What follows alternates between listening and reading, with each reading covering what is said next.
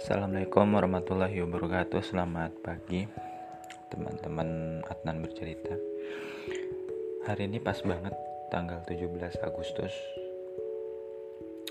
Aku mau sharing tentang berdamai.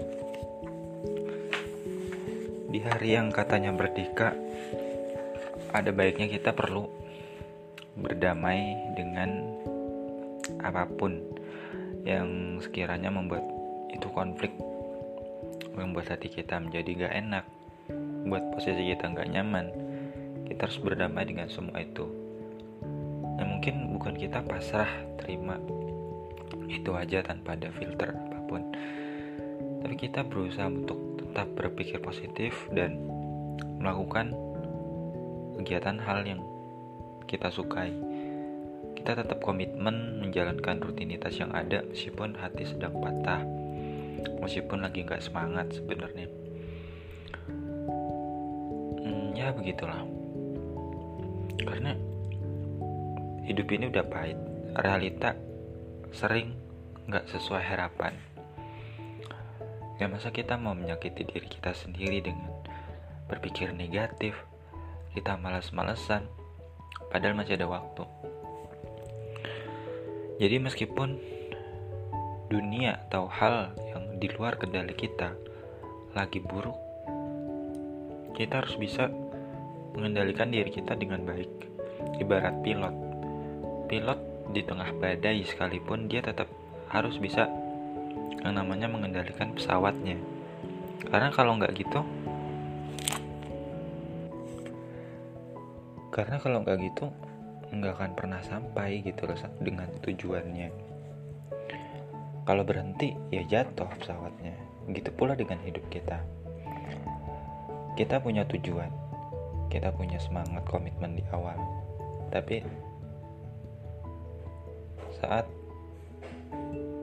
menjalani prosesnya tuh ada masalah, ada hambatan, tapi kita berhenti, ya otomatis kita akan terjatuh terus kayak naik sepeda. Naik sepeda kan kalau ada hambatan kita harus tetap mengayuhkan.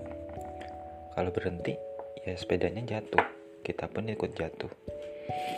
Dalam hidup kita harus terus berjalan. Jangan pernah menyerah gitu loh. Kalau orang udah menyerah aku pikir semuanya udah berakhir. Tapi ketika orang itu belum menyerah meskipun orang lain menyuruh dia untuk berhenti maka dunia akan terus berjalan. Hidup itu akan terus dinamis. Sekarang makin banyak orang yang sukses, mulai dari bisnis atau apa pun. Tapi kita harus tahu bahwa di balik kesuksesan ada perjuangan yang mereka lakukan. Ada harga yang harus mereka bayar. Begitu pula dengan diri kita. Jadi berhenti aja lah untuk membanding-bandingkan diri kita dengan orang lain karena kita lahir dari ibu yang berbeda juga. Sekalipun dari ibu yang sama, tetap aja banyak perbedaan. Jadi yang dibandingin tuh nggak jelas gitu loh. Uang lah, harta, materi, prestasi atau apa pun. Setiap orang itu punya potensi. Kalau dia bisa memaksimalkannya, potensi itu akan menjadi berkah. Tapi kalau nggak bisa, malah jadi malapetaka. Kita semua punya waktu yang sama, sekitar 24 jam. Hidup di bumi yang sama, di planet yang sama, mungkin di negara yang sama, mungkin juga di satu kampus yang sama. Kenapa kita merasa kalah? Karena kita masih banding-bandingkan, kita belum bisa melihat siapa diri kita. Kita belum bisa menjadi diri sendiri, masih mencontoh orang lain. Orang lain itu boleh sih sebagai inspirasi tapi jangan meniru dia. Kalau kita habiskan waktu kita untuk meniru seseorang waktu kita kan habis. Kita akan lupa sama diri sendiri. Kalau orang bilang kalahin diri sendiri itu salah sih menurut justru kita harus berdamai dan bersahabat. Agar apa? Agar kita bisa melewati semua masalah yang ada seberat apa pun. Karena berat ringannya masalah itu kan relatif ya. Dan ingat juga bahwa kita nih sebenarnya di dunia itu sendiri. Artinya orang bisa bantu kita tapi seperlunya sekadarnya semampu mereka. Pada akhirnya kita sendiri yang akan menyelesaikan semuanya. Mulai dari urusan pendidikan urusan hidup bahkan kita meninggal pun sendirian jadi nggak heran kalau banyak orang yang terkesan nggak peduli. Ya emang nggak peduli. Realita nggak seindah yang kita bayangkan ya itu wajar. Barangkali ekspektasi kita yang terlalu tinggi. Aku menyarankan kita harus bisa namanya hidup minimalis. Minimalis itu nggak cuma mengurangi menghilangkan barang-barang yang nggak penting tapi juga tentang pikiran tentang apa yang kita konsumsi setiap hari maksudnya konten-kontennya.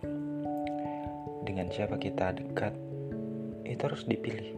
Agar hidup kita benar-benar lepas hidup kita benar-benar bebas. Kita baru mendapatkan kedamaian kebebasan setelah banyak mengalami kehilangan kepahitan. Seperti itu. Banyak kan orang kan kalau ada masalah terbentur itu kan langsung mengeluh langsung menyalahkan keadaan menyalahkan siapa pun. Tapi ada juga orang yang ketika ada masalah dia melihat sisi sebaliknya oh ini sebagai zona pertumbuhanku agar aku bisa menjadi orang yang lebih baik lagi. Dengan masalah aku bisa lebih baik gitu loh. Pikirnya itu positif. Ketika orang ditolak atau gagal dia merasa akan ada pintu kesuksesan lain yang terbuka. Dia harus lihat kesempatan itu. Toh ketika Tuhan kasih kita berita buruk akan ada banyak berita baik yang menanti. Ketika kita gagal barangkali kita perlu coba lagi untuk nggak menyerah dengan keadaan. Ya aku pikir sekian dulu ya podcast pagi ini. Semoga bermanfaat. Sampai jumpa di episode 9. Wassalamualaikum warahmatullahi wabarakatuh.